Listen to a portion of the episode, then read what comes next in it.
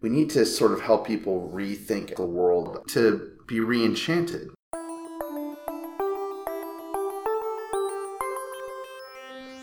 You are listening to the Artisan Tree Podcast, a conversational journey through art and faith, episode 18. Last week, I shared some of my thoughts on storytelling and how Christian writers can convey a hope that is both miraculous and true to our human experiences. This week, I invite Nick Barrett, PhD student in theology and literature, to join in on the conversation. Listen in as Nick shares with us how Christian artists and writers have an opportunity to help a disenchanted generation see the world in a whole new way. As Nick states, one hopes that what literary art can and will do is invite people to rethink the world in different terms.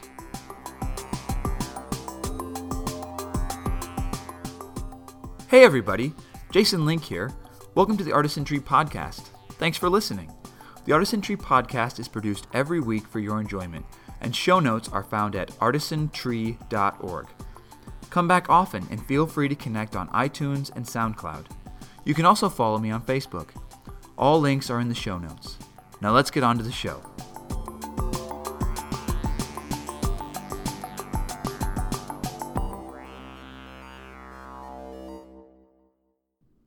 Okay, so here we are with Nick Barrett. Nick, can you tell us a little bit about yourself? Hi, well, it's nice to be here. Um, yeah, I am a student here at Fuller Theological Seminary. I'm studying theology. I'm working on a PhD uh, in theology and art, but specifically looking at theology and literature and the kind of sacramentality of literature, the way that mm. it allows uh, in its convention and its uh, various form to create a space where readers can have an experience with God in some way or mm. another. Um, I have a background in English literature. I did a master's degree at UC Irvine in English literature. Um, spent some time reading classics there and things like that, uh, and then another degree in biblical studies. So, so it's safe to say you're well read. Uh, I, I suppose. I suppose. well, good, good. Well, we're coming to you today with a, a specific question. From there, we'll work our way out. Yeah. Uh, to liter- literature in general and writing in general. But we're talking about this idea of Deus ex machina mm-hmm. and kind of hope that we kind of have for a, of this inbreaking of a, of a force that's more powerful and benevolent than we are mm-hmm. coming into the world and kind of shaping our reality. Um, a lot of people would call it Deus ex machina in literature. Um, mm-hmm. It's sort of a, it's sort of something you don't want to do. It's mm-hmm. sort of a, it's frowned upon because the characters aren't, they aren't solving their own problems. Their problems are getting solved for them by something else, and it's sort of like, oh, that's a cheap, cheap way out. Mm-hmm. Yet at the same time, although it's a, it's sort of frowned upon. These are sometimes the best parts of movies, and mm-hmm. people like sort of get that, like that that motion in their stomach and in their chest and mm-hmm. when they when they see like the good guys come in and like although it's it's their dark in the darkest hour the a force of good comes sweeping in and then we have that like oh my gosh this is great mm-hmm. what are, what are your responses to this is, are there times where deus ex machina is good or are there forms that are that are well crafted and other forms that are poorly crafted uh, mm-hmm. is there a difference yeah well in my in my opinion, uh, I, I, I sort of feel that the the form that is less desirable is the most obvious. I prefer when art is is a little more subtle and mm. clever in the way that it will bring in some kind of figuration of power, uh, like you speak of. I I think the tradition of of the Deus ex machina is is an interesting one, one that is probably more broadly could be more broadly conceived of in terms of mystery. Mm-hmm. Um, I think a lot of fiction writers uh, do actually not shy away from the Deus Ex mm-hmm. Machina, but they probably wouldn't wouldn't call it that if they were pushed into a corner and say like that's what I'm using here. But yeah. um, the idea that you have a story that uh, that does have a kind of salvation that is either ironic or uh, unpredicted or unknowable, that something kind of unforeseeable comes from the outside and uh, intervenes, breaks in, as it were. Uh, this this concept, I think, does help dramatic action move forward in a way that's uh, suspenseful, that's interesting, and that does create a twist, obviously, um, and something that is exciting for for viewers, for readers. So I, I, I think, but I think it it takes the form of mystery probably more often than not. And what I mean by mystery is some kind of nameless, faceless uh, presence or or figuration of power that kind of disrupts the goings on inside of that narrative world. Hmm. So Flannery O'Connor comes to mind, for example. Her stories are sort of filled with these moments where uh, some some kind of unlikely force of mystery just breaks in and and all of the wrong people end up getting grace you know? Mm. all the people who you don't want to get grace who you don't don't want to be saved end up getting rescued in some way. Uh, and and there's this sort of frustration but then kind of relief that you might feel. And and yet it's clever it's surprising. Uh, so I, I, I think it's it's actually more frequent than people would probably want to admit um, and I've only given you know a, a one example, but I think even even in like for example the African American literary tradition um, is filled with with probably what would be considered a form of the Deus ex machina, but it could be seen as mystery again. Uh, Frederick Douglass's writings. Um, mm. It's not simply a person who who wills to power a particular outcome, but it's a person who who finds himself helped by unlikely people. There's interventions from the outside constantly. There's hmm. uh, the force of nature, forces of nature uh, from the outside kind of swaying the outcome of the story as well. So there's always something bigger than just the character's willpower at work that hmm. leads to a particular end. And, and I think that's what makes it interesting is that we live in a world that's complex, that's encha- enchanted, and is not so easy to predict.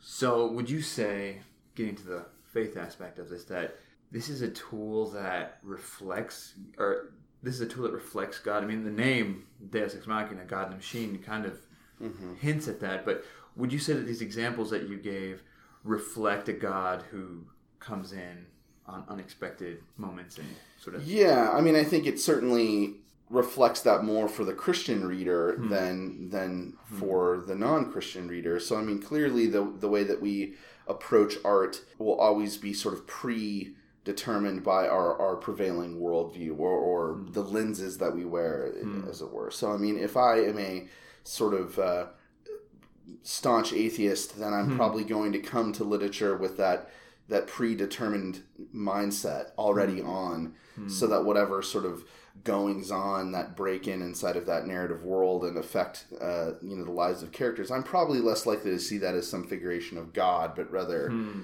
that's just the, that's just kind of the law of nature or um, some kind of some sort of chance or happenstance or something like that that um, I could I could probably talk away.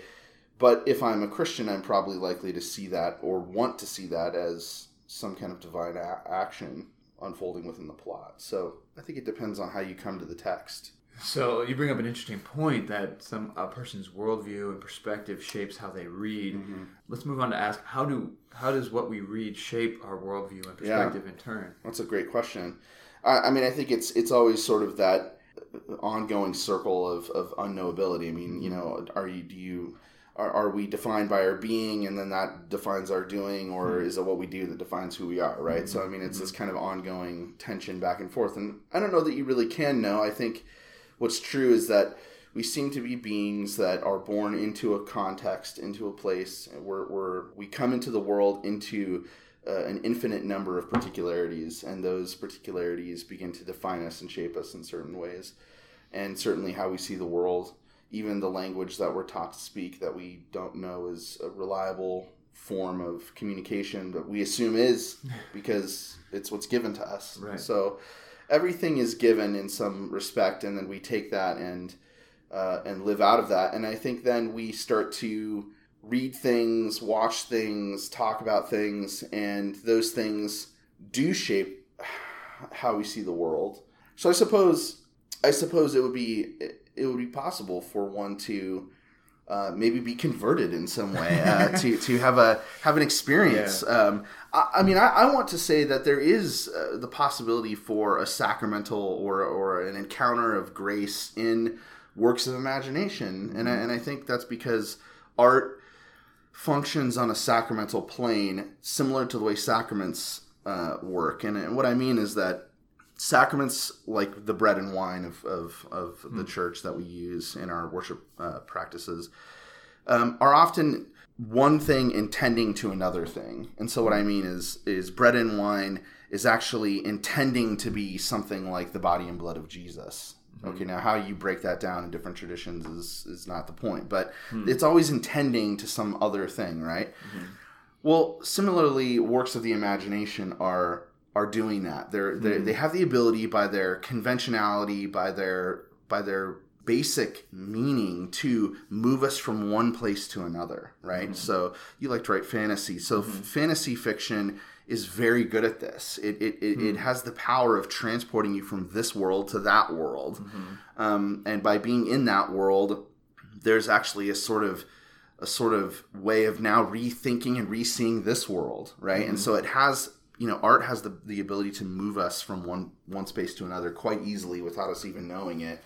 And because it can do that that means it's it's it's fundamentally uh, it's fundamentally based on a kind of action right? And a kind mm-hmm. of action that that could create the possibility for an encounter. And so i want to say that art just by its nature has that kind of sacramental possibility. Where have you seen the sacramental or the intending take place in literature specifically? Yeah. Well, lots of places. Um, the two things that come to mind are the two people that I mentioned earlier. The 2 mm-hmm. uh, uh, one Flannery O'Connor uh, specifically, and there, uh, interest. It's interesting because of the way that objects are are at play inside of her stories. So you have strange figures, kind of uh, roaming around a town um, with all sorts of you know nasty prejudices, convinced that uh, the, the the the city is is basically hell, and that mm. you know the the place to be is the country.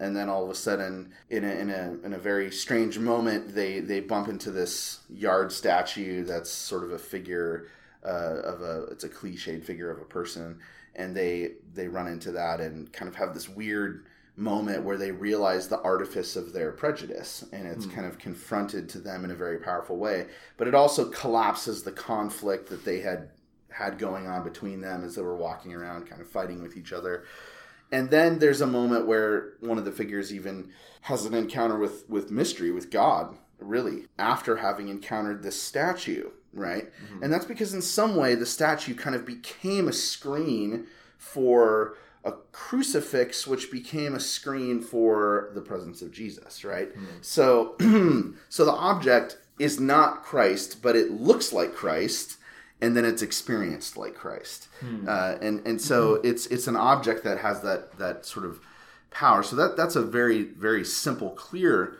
um, version of, of a sacramental encounter in narrative, but the other one I mentioned earlier was Frederick Douglass. Mm. So Frederick Douglass, who's not a Christian uh, explicitly, although uh, some some theologians and some um, black literary critics would argue that he was. I mean, it, it just depends like who's who's reading hmm. Douglass from what perspective, but he may have been, or at least it, it would be fair to say he was not the kind of Christian that most white Christians were hmm. um, during hmm. during his day. So hmm. he was a he, he didn't think that they took the gospel seriously, and in, in many ways he was right.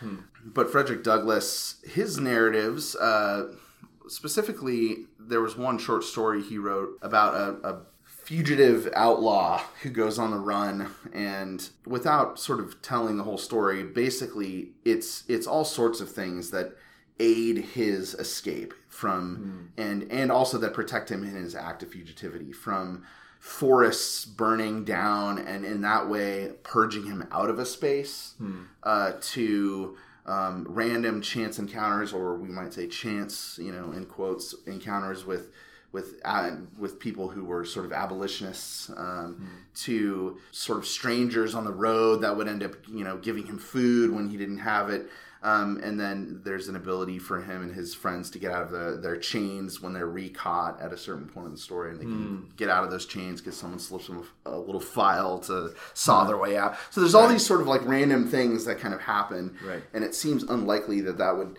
just sort of go on. But the way that Douglass sets it up, you can't help but see it as as some kind of some kind of sacramental account. There's just, just this. It just seems like the world is lending itself to a kind of a kind of grace, a, a graciousness that is is seeking his liberty more than he himself is, the character, um, and and and wants to see to it at the end, so that even the storms and the fires of the world are kind of on his fighting on his behalf. which leads us back to the Deus Ex Machina kind Yeah. of like the the inbreaking of uh, a greater power. Mm-hmm. So writers who are Christians, let's talk about what they can do. Those who are listening to the program who are thinking, okay, how can I become a Christian who's a writer? And we can talk about Christian literature. And we kind of let's put that term on trial. Like what is Christian literature? And, and should that term even exist? One time many times we think of Christian literature, we're actually thinking of Christian propaganda. And the two are very different. Um, Yeah. Could you kind of give us your thoughts on like the differences between Christian literature, Christian propaganda, and, and even the use of those terms? Yeah, well, um, I'm not sure that I know uh, enough about sort of Christian literature in its own right, really, to, to, to talk about it in that sort of way, because I think, and, and that may sound strange, but really I think that's because literary artists who are Christians, like take Dante, for example, or, or even uh, Milton, right? Mhm. I, I don't think Dante or Milton um, conceived of, them, of themselves and their work as cr- Christian literature. Mm-hmm. I think they just saw themselves as as Christians who were poets, right, and who wrote, um, who who were creating art and sharing that with the world, and, and and because their subject matter was God, their subject matter was. Uh, was certainly humanity in that encounter with God. I don't know that they felt like they were doing anything specifically. Well, I, I- think they both thought they were doing something unique, but I don't think that they felt like they were starting a new genre, perhaps, um, uh, or or something something that specific. So, So that term seems to trouble you. The term Christian literature seems to. a, a little bit, yeah, yeah. Sort of like Christian music troubles me, um, and uh, I, I I don't know. This might be my own. This might just be my own personal um, sort of issue, but I yeah I, I I think Christians better serve the community and their their their community of faith and the art world by just being artists and just contributing to it um, and letting the art speak for itself. Um, the idea of I remember when I was younger, uh, going to Christian music stores, and you would you would see these bands that would you know put out CDs and uh, you know back when there were CDs um, and and uh, it would it would be like this band sounds like this other band and it would name some secular band right Right. and so it was sort of like trying to say we we get that in other words we get that you prefer secular things but we're trying to give you the Christian version of that secular thing right, Right. and and that always sort of rubbed me the wrong way. But then there were there were a, a number of Christian bands who came along later um, that really sort of just didn't bother with that. They didn't bother with that. We're trying to be the Christian. We're trying to be a Christian band or the Christian version of some other band. But they were just a band. But they were very Christian. hmm And those are my favorite bands. Those are some of my favorite bands uh, because they were just. And I think it was a. I guess what I'm saying is there was a sense in which the artist was just really kind of owning uh, their their their faith, but then contributing to the world as though they're no different than any other artists, Hmm. and that they are entering the conversation as a very capable, qualified artist that is is offering a vision of the way things are, just like anyone else, and they have a right to be in that conversation as much as anyone else does. So I, I found that to be something I respected a little bit more. Um, I don't know if that makes sense, but I, I, I Yeah. So So in literature, how, but bring it back to literature. Yeah, how, course. Mm-hmm. how would you say like the writer who's like, okay, I, I'm a person of faith, yeah. and I feel that this is my ministry is writing. Mhm. What do they do?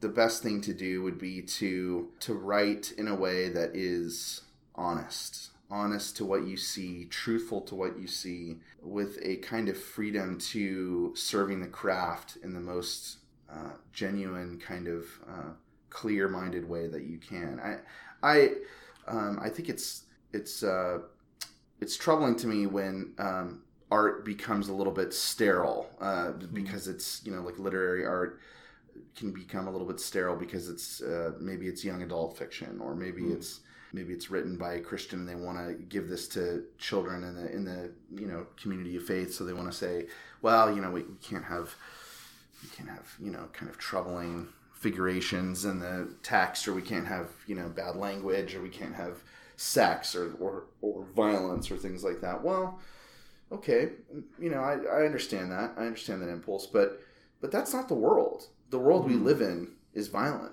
that's not the Bible either. right. It certainly isn't the Bible. Yeah. Um, and I, I, I think art isn't trying to create a kind of voyeurism or a, a like a you know a, isn't trying to kind of pleasure people with those things but what it is doing is allowing us to experience them to see them through a different set of eyes and to encounter those things and to then it then invites us to consider uh, the good or the bad of that and also to consider whatever should be considered beyond that. Um, perhaps uh, where is God in this world? And, and and I think just by just by the nature of art, uh, specifically literary art, being about the task of building worlds, every literary domain has a kind of theology that's at play there, hmm. even if it's you know uh, written by someone who's not a believer. Uh, hmm. So and that's because it's inherently doing theology. It may be accidental, it may not even be good theology, but it's hmm. doing something theologically nonetheless.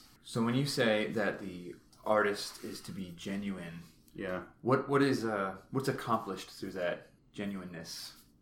Well, I, I maybe maybe truthfulness is the you know another another way of talking about it, but I think it's what's accomplished is uh, the ability to feel and see something true and real, right? That that to encounter a, a, representation of the world that makes sense that uh, that it seems believable mm-hmm. um, and that doesn't necessarily mean that it has that it that it has to be uh, a, a, fiction world that is based on this world but like it could be a fiction like you know Narnia and and you know the works of you know Lewis and Tolkien I mean that is those stories are so true about the world we live in mm-hmm. so true mm-hmm. um, but that's because because their art is truthful, right? Because their art is genuine in the way that it it creates portraits of characters and the tensions between them and the struggles they have and mm-hmm. there are so many things we could say about it, but it's those writers do not shy away from giving us uh, humanity as it is mm-hmm. and letting us feel it and see it for what it is. Uh, so that's I think what I mean is that. And so when we encounter the truthfulness of what it means to be human, how do we encounter God how, in in the context of literature? How do we encounter God in that space?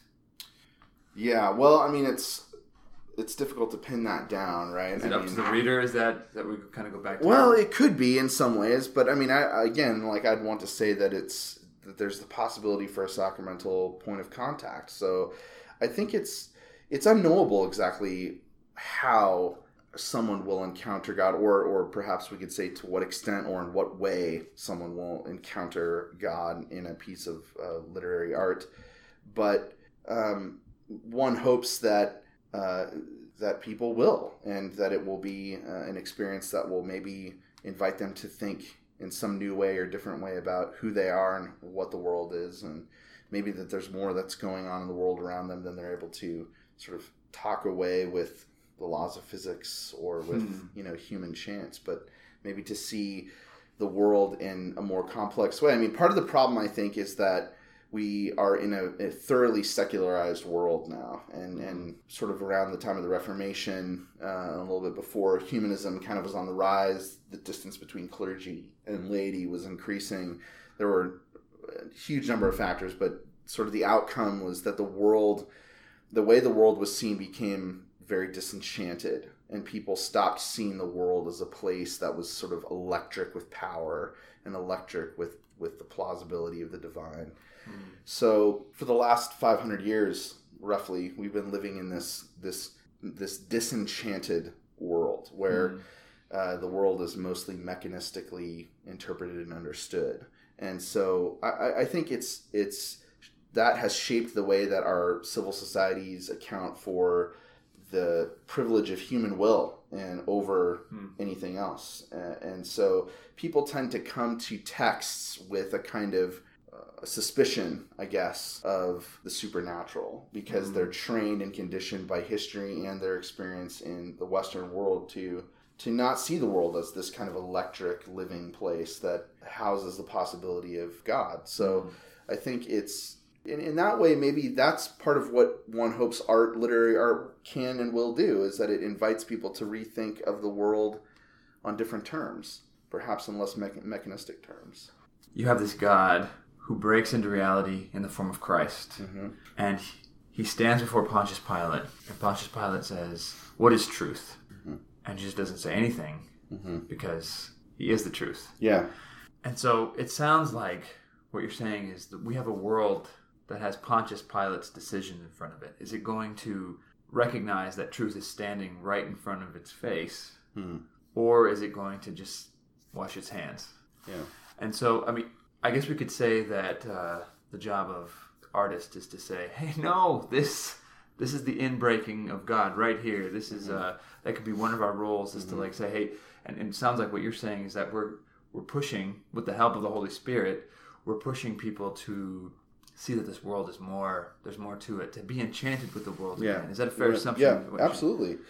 Yeah, I, I mean, I think you know to maybe there maybe there's another Lewis or Tolkien among us who will be able to kind of create these uh, you know analogous you know figurations of the gospel and in an enchanted world. I mean, who knows? Maybe that's you. uh, but but uh, you know, I, I I am just not I'm not sure that that kind of explicit approach and, and mm. they weren't even explicit really. They were mm. very kind of indirect. But um, I don't know if we're if we're best served with that right now. Mm. The world as it stands. I think we need we need art that helps people just begin with the, the lowest mm-hmm. possible denominator, I think, in, in, in the sense that we need to sort of help people rethink about the world as more as less mechanistic and more enchanted, like as I mentioned. Because then we now have the conditions that are even possible to, to talk about a kind of deus ex machina encounter or an encounter with the divine. Now, for the Christian, it's totally that's the world we live in. So mm-hmm. you know, it's not it's not a stretch to to see some kind of inbreaking power unfold around us. But for those who are not Christian, I think, mm. and thoroughly sort of uh, uh, conditioned to a kind of uh, materialist view of the world, I think they need to be reenchanted.